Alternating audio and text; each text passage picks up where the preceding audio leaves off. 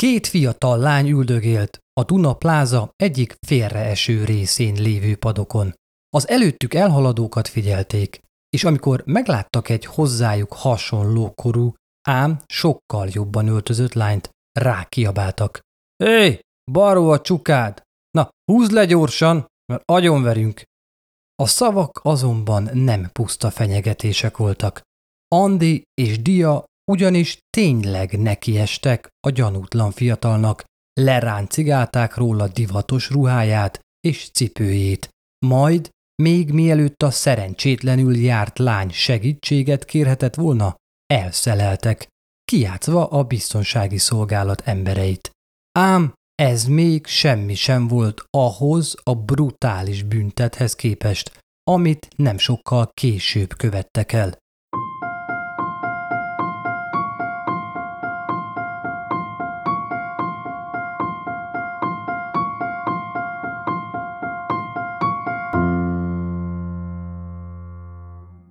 Sziasztok! Szatmári Péter vagyok, és ez itt a Bűntények Podcast legfrissebb epizódja, melyben a híres, hírhet budapesti taxis gyilkosságot vizsgáljuk meg.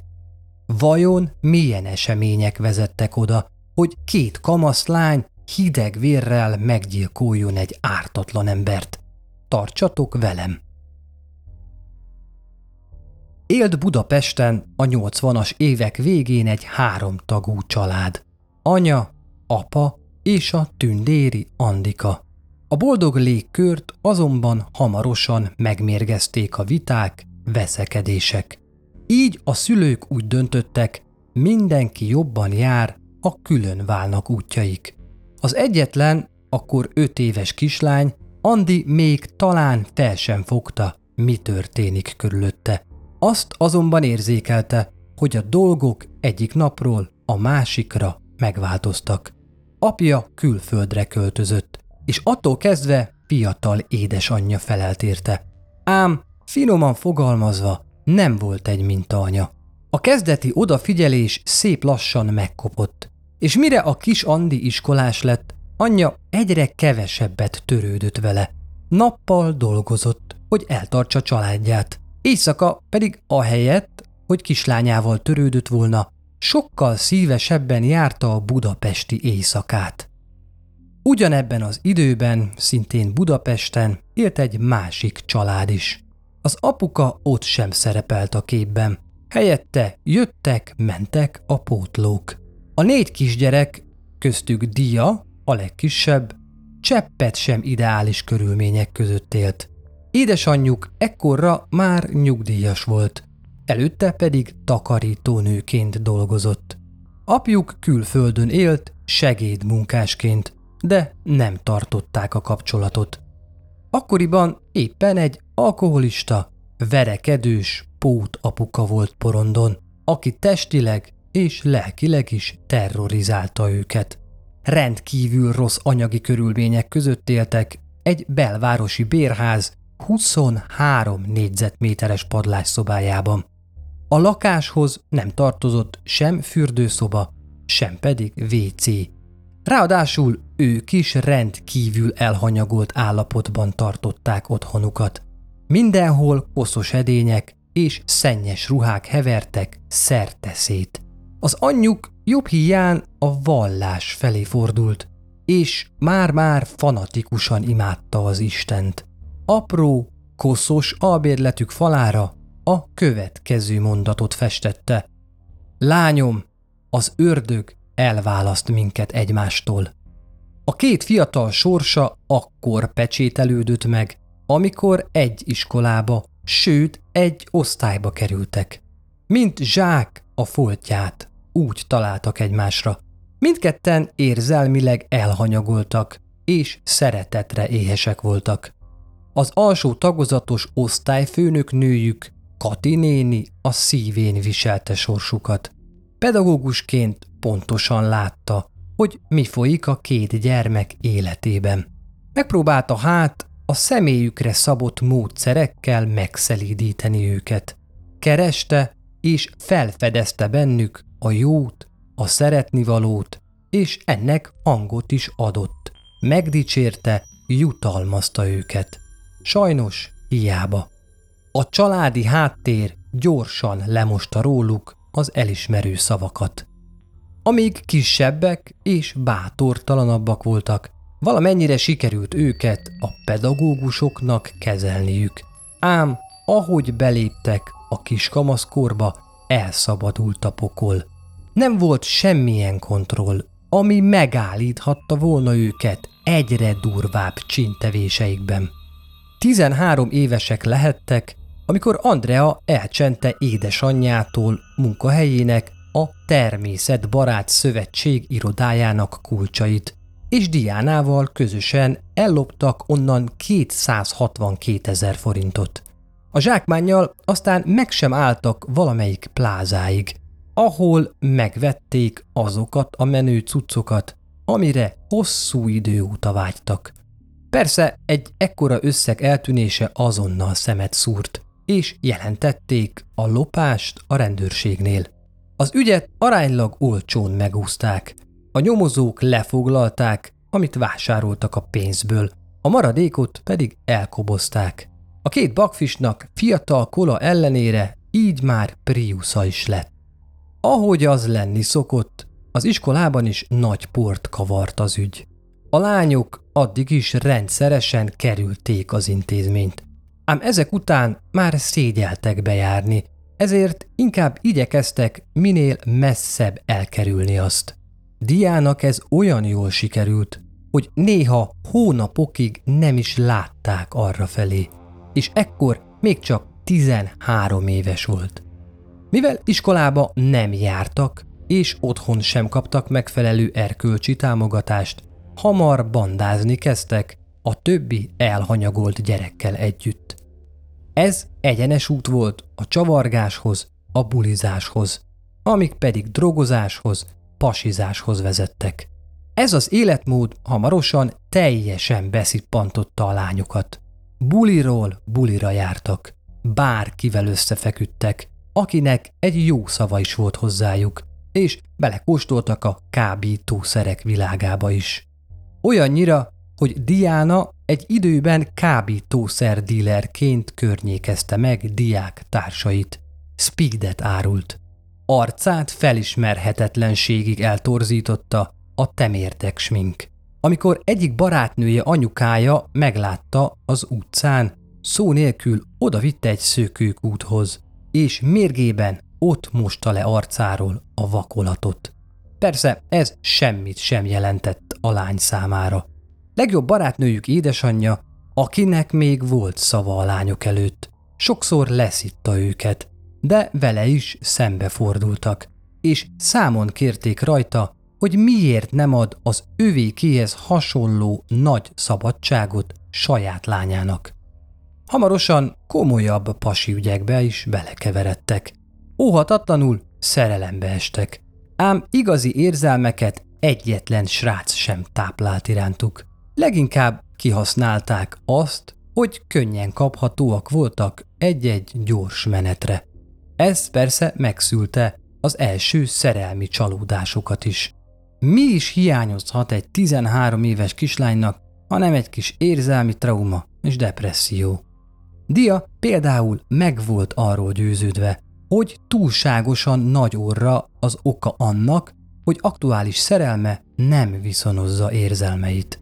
Elhatározta hát, hogy megműteti, amihez már akkoriban is mélyen a zsebbe kellett nyúlni. A sok milliós beavatkozás elérhetetlen álom volt csupán. Andi is szomjazta a csillogást, a menő ruhákat. Akkoriban a 90-es évek végén robbant be a magyar köztudatba az Spice Girls és a többi hasonlóan sikeres, tökéletes, fiatal női ideál. A popkultúra elsöprő erővel hirdette, hogy csak az az ember számít, aki divatos, pénze van és tökéletesen szép. Azt hitték, ha pár százezer forinthoz jutnak, majd ők is menő ruhákban járhatnak, attól pedig megváltozik majd az egész életük. Nem nehéz elképzelni, hogy a két lány, akik súlyos nélkülözésben éltek, úgy érezték, bármit hajlandóak megtenni azért, hogy álmaik teljesüljenek. És ezt értsétek szó szerint. Bármit. 1997. november elején ismerkedtek meg Gáspár János 29 éves taxisofőrrel, aki egyik este hazafuvarozta őket egy éjszakai klubból. A közvetlen, jókedélyű srác hamar megtalálta a közös hangot a két fiatal lányjal.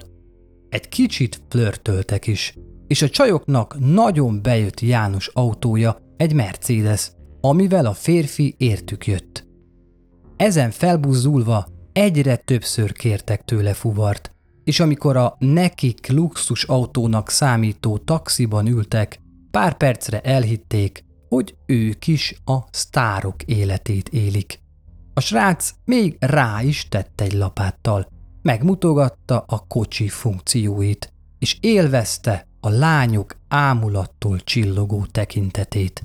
Ám ezekért a ragyogó pillantásokért nagyon drága árat kellett fizetnie. 1997. november 20-án, szerta éjszaka, nem sokkal éjfél előtt megcsörrent a rádió taxi központi telefonja. A diszpécser álmos hangon szólt bele a kagylóba. Egy fiatal lány volt a vonal túlsó végén, aki kifejezetten Gáspárt kérte a fuvarra. Így a vékony testalkata miatt szúnyog becenévre hallgató taxist az ötödik kerületi Királyi Pál utcába küldték. Amikor meghallotta a címet, már pontosan tudta, hogy kik lesznek az utasai. A két lány a ház előtt várta. Mindketten talpik sminkben és az akkoriban divatos, holdjáró cipőikben ácsorogtak a kihalt, sötét utcán, a hidegben. Dia egy kisé túlméretes bundát viselt, és úgy szívta a cigarettát, mintha Hollywoodban lett volna. Amikor a kocsi megállt a lányok mellett az úton, ők csalódottan néztek egymásra. Szúnyog elkapta a pillantásukat, de nem értette, miért nem örülnek neki. Volt valami furcsa leendő utasaiban. Még nem ismerte őket olyan régóta, de annyira már igen, hogy felismerje rajtuk az idegességet. Igyekezett nem foglalkozni vele. Kipattant a kocsiból, és mintha csak egy filmből lépett volna ki, udvarias mozdulatokkal nyitotta ki a Ford Scorpio ajtajait a lányok előtt. Dia az anyós ülésre huppant, Andi pedig hátulra ült. Hova lesz a fuvar, hölgyeim? kérdezte nyájasan. Rákos szigetre megyünk a nagyihoz, uram. Hangzott a kacér válasz. Pontosabban, utca, házszám? Nem tudjuk pontosan, de majd mi navigálunk. A férfi kitette az indexet, és gázt adott. Nem sejtette, hogy ez lesz élete utolsó fuvarja. Kezdetben csak általános dolgokról beszélgettek, viccelődtek egymással. Ám ahogy egyre több kilométert tettek meg Budapest csendes, alvó utcáin, a téma egyre forróbb lett. Gáspár már pontosan tudta, hogy itt szó sem lesz nagymamáról és meleg kakaóról. A férfi nem vetette meg az éjszakai életet és a nőket sem. Annak ellenére, hogy élettársa és kisgyermeke is volt, gyakran vett igénybe szexuális szolgáltatásokat. Emellett egy-egy futó kaland is belefért a taxizásba. A lányok ezt pontosan tudták. Csináljunk hármasban valami jót, dobta fel a labdát Dia. Szúnyog kélyesen rásandított a mellette ülő lányra, és megfogta a combját. Na, és hol csináljuk? kérdezte. Gyerünk Ferihegy felé, tudok egy jó helyet. Szólalt meg Andi a hátsó ülésről. Így hát a repülőtér melletti elhagyatott, erdős rész felé vették az irányt. Már majdnem éjjel két óra volt, amikor megérkeztek az erdei ösvényhez. A kocsi reflektorai megvilágították az előttük álló fákat. Amikor a férfi leállította a motort, hirtelen teljes csend lett. Csak a hűlő motor háztető kattogott halkan. Dia a sofőr felé fordult, közelebb hajolt hozzá, és megcsókolta. A férfi teljesen be volt indulva. Csókolózni kezdtek, de a lánynak kényelmetlen volt a kocsiban, így azt kérte, hogy az erdőben folytassák. Ahogy kiszálltak, egyből megcsapta őket az őszvégi csípős levegő. A lány az egyik közelben álló fához lépett. Megfordult, és az ujjaival intett a taxisnak, hogy menjen oda hozzá. A férfi úgy lépkedett felé, mintha egy láthatatlan kötéllel húzták volna. Dia pedig úgy csavarodott rá, mint egy kígyó, aki épp megfojtani készül áldozatát. A jelenetet látva Andi tudta, eljött az ő ideje. Minden a terv szerint alakult. Kiszállt a kocsiból, majd kicsúsztatta a kabátja ujjába rejtett fantás palackot, amely miatt egész úton fázott a keze. Az üdítős flakonban nem a jól ismert sárga folyadék volt, hanem tömör jég. Határozott, mindenre elszánt léptekkel igyekezett a férfi felé, aki túlságosan el volt foglalva ahhoz, hogy észrevegye őt. Amikor már csak pár lépésre volt a taxistól, Andi lendületet vett. Felemelte a több kiló jéggel teli palackot, és tiszta erejéből lecsapott. Pont úgy, ahogy pár nappal korábban begyakorolták. A tompa puffanást még egy, és még egy, majd egy utolsó követte. A férfi erőtlenül rogyott a földre, feje erősen vérzett. A lányok összenéztek, és amikor látták, hogy áldozatukat teljesen harcképtelenné tették, örömükben táncolni kezdtek. Jó, és most fejezzük be, amit elkezdtünk, mondta mosolyogva Andi. Azzal páros lábbal ráugrott a maga tehetetlen taxis melkasára. Ezt követően Dia is taposni kezdte a földön fekvő torkát és fejét. A korábban patyolattiszta, egyébként egy kilós holdjáró cipőjük minden rugás után egyre csak véresebb lett. Majdnem egy órán keresztül folyt a brutális bántalmazás. A lányoknak többször meg kellett állniuk, hogy kifújják magukat. Amikor a sofőrnek már nem volt épp csontja, abba hagyták. Eltüntették a nyomokat, majd a még feltehetően lélegző Gáspárt egy árokba lökték, és avarral, gajjakkal takarták le. Visszamentek a kocsihoz, és beszálltak. Teljesen kivoltak melegedve, és a ruhájuk is csupa vér volt, ezért a kabátjukat és a cipőjüket is levették, majd hátradobták. Sikertől mámorosan, zihálva terültek el az üléseken. Végre megtették. A taxi eladásából végre lesz pénzük, és olyan életet élhetnek majd, amilyenről mindig is álmodtak. Gazdagok lesznek, sikeresek, divatosak, és mindenki szeretni fogja őket. Elhatározták, hogy új életük első perceit helyükön a Duna plázában fogják tölteni. Nagy nehezen beindították a Fordot, majd pár száz méternyi döcögés után a város felé vették az irányt. Egyikőjük sem tudott vezetni, ráadásul a Ford Scorpio automata váltós volt. Talán épp emiatt sikerült egyáltalán mozgásra bírniuk. Ahogy felkanyarodtak a körútra, a volán mögött ülő lány gázt adott, de túl nagyot. A kocsi imbajogni kezdett, amit túl hirtelen mozdulatokkal akart korrigálni. Az autó így össze-vissza kacsázott az úton. Ráadásul a felkapcsolt reflektorok miatt nagyon feltűnő jelenségek voltak az amúgy csendes, kihalt Pesti úton. Már majdnem odaértek a célállomásra, amikor egy rendőrautó hangját hallották meg a hátuk mögül. Nagy nehezen lehúzódtak, és megálltak. A járőr kocsiból kiszálló egyenruhások azt hitték, egy részek taxisofőrt sikerült elcsípniük. Álmaikban sem gondolták, hogy mennyire mást hoz majd ez az igazoltatás. Az egész ott kezdődött, hogy amikor odaléptek a kocsihoz, és benéztek az ablakán, egy fiatal, agyon sminkelt lányt láttak a szokásos taxis karakter helyett. Majd folytatódott azzal, hogy amikor kérték a papírokat, Gáspár János jogosítványát, illetve a férfi nevére szóló forgalmi engedélyt kapták meg. Ekkor már érezték, hogy itt valami nincs rendben. Megkérték a sofőrt, hogy szálljon ki. Erre az azt válaszolta, hogy nem tud, mert nincs rajta cipő. A rendőrök ekkor kezdtek gyanakodni. Egyikük előhúzta zseblámpáját, bekapcsolta és bevilágította az utastérbe. Majdnem kiejtette kezéből a lámpát, amikor meglátta a két pár véráztatta cipőt és a kabátokat. Azonnal kiszállították a lányokat, és megbilincselték őket. Az őrsön aztán mindketten bevallották, mit tettek a taxi eredeti tulajdonosával, Gáspár Jánossal.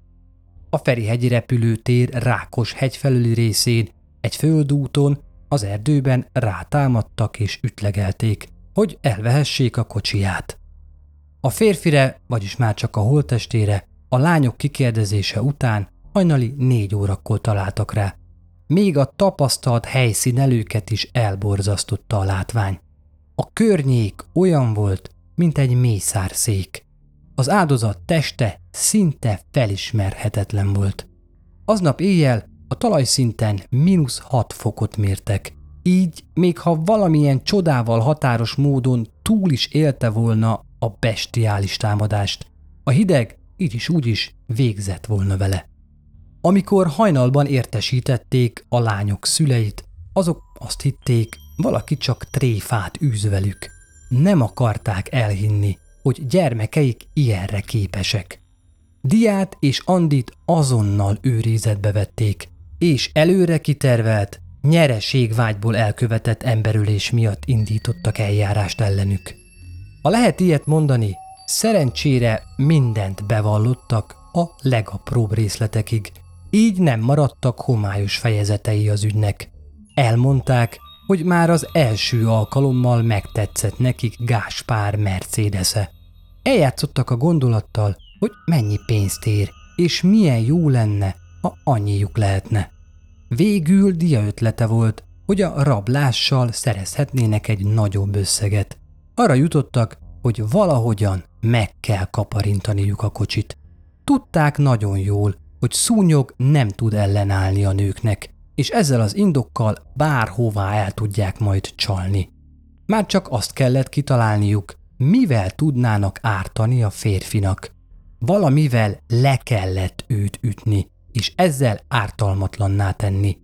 Andi ötlete az volt, hogy egy kecsapos üveggel tegyék, de végül ezt elvetették, mivel nem akartak annyi finom szószt elpazarolni, meg az üveg is biztosan eltört volna. Dia végül bedobta a mentő ötletet.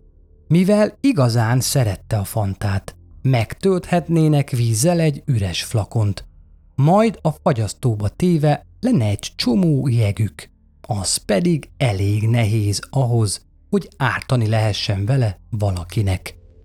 Eredetileg a Mercedesre fájt foguk, ezért vágtak olyan csalódott arcot, amikor szúnyog megérkezett a címre. De a lényeg az volt, hogy valahogyan egy nagyobb értékű kocsihoz jussanak, amit aztán pénzé tehetnek. Így megfelelt a Ford is. Az autó eladásában Dia mostoha bátyja segített volna. Neki állítólag azt mondták, hogy a kocsit a lány egy gazdag ismerősétől kapta. Arra is gondoltak, hogy az autót egy kisebb sportkocsira cserélik, csak különbözetért kapott pénzt elosztják.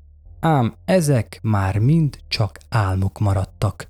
A majdnem két évig tartó büntető eljárás ideje alatt több szakember is megvizsgálta a lányokat. A pszichológusok szerint a szegénység, a vagyoni különbségek frusztrálták őket. Megállapították, hogy üresség, testi és szellemi lepusztultság, és mindösszesen száz szavas szókincs jellemezte őket. Összefoglalva, végtelenül buták voltak. Az elme orvosi szakértő véleménye szerint a bűncselekmény elkövetésekor beszámítható állapotban voltak, ugyanakkor szociopatikus személyiségzavarban szenvedtek mindketten. Diana pszichiátriai kezelés alatt is állt korábban, ugyanis öngyilkosságot kísérelt meg anyja gyógyszereivel. Az ügyet hatalmas média vízhang követte. Az emberek folyamatosan erről beszéltek. A két tinédzser a tárgyalás elejétől fogva azt állította, hogy nem akarták megölni a taxist, sőt, ragaszkodtak ahhoz, hogy Gáspár János még élt, amikor majdnem egy órás rugdosás után otthagyták az erdőben. Halálát végül légmell, kétoldali sorozat bordatörés, vérbelehelés és a nagy mennyiségű vérveszteség okozta. A lányok a megbálnás legkisebb jelét sem mutatták. Ez még a nyomozókat is megdöbbentette. Az ítélet hirdetés napján nemhogy a második emeleti nagy tárgyalóterembe, de még a fővárosi bíróság épületébe is nehéz volt bejutni az összesereglet joghallgatók miatt, akik élőben akarták követni a magyar kriminalisztika történetében egyedülálló eset tárgyalását. Az ügyészség különös kegyetlenséggel, nyereség vágyból elkövetett emberöléssel vádolta őket. A védelem ezt egy kedvezőbb megítélésű, halált okozó testi sértés tényállására akarta módosítani.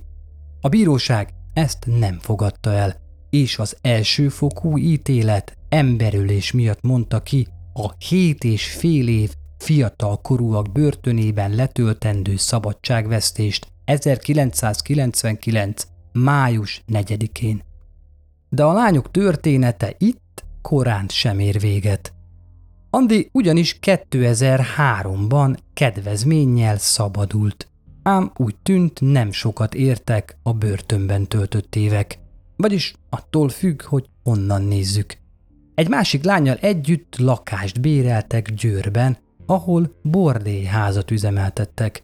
A piros lámpás ház ötletét még a fiatal korúak börtönében egy zárka társával együtt tervelte ki. Üzletfeleiket újsághirdetés útján szerezték, és a kuplerájban sajnos fiatal korúakat is foglalkoztattak. Az üzlet másfél éven át virágzott, amikor is a rendőrök lecsaptak a kébarlangra, ahol Andrea maga is tevékenyen kivette a részét a munkából. Az akkor még mindig csak 20 éves lány újból börtönbe került, ahonnan végül 2009-ben szabadult. A jelek szerint ekkor felhagyott a bűnözéssel, és tisztességes munkát keresett. Így került egy nemzetközi cég egyik budapesti áruházába, ahol egészen szép karriert futott be. Andi egészen a műszak vezetésig vitte, vagyis ma már komoly és felelősségteljes beosztásban dolgozik. Ki hitte volna? Dia 2004-ben jött ki a börtönből, és neki rendeződött az élete. A szabadulása után kitanulta a műkörmös szakmát.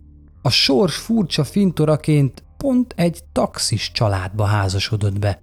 Férje szülei kezdetben nem tudták menyük sötét múltját, így sokként érte őket, amikor szembesültek azzal, valójában ki is a menyük. A párnak közös gyermeke is született, aki ma már kamaszkorú, és pontosan tisztában van azzal, hogy mit követett el édesanyja ugyanolyan idős korában. Ez volt a budapesti taxis gyilkos lányok esete. Mindenki vonja le belőle a saját következtetését. Azért annyit érdemes megemlíteni, mennyire fontos, hogy figyeljünk a gyermekeinkre, és vegyük észre, ha valami nagyon nincs rendben. Köszönöm, hogy most is a Bűntények podcastet választottátok. A részt Szilágyi Perjesi Réka írta. A bűntényeket megtaláljátok Facebookon és Instagramon is. Amennyiben lehetőségetek van rá, támogassatok minket Patreonon. Találkozunk a következő epizódban. Addig is, sziasztok!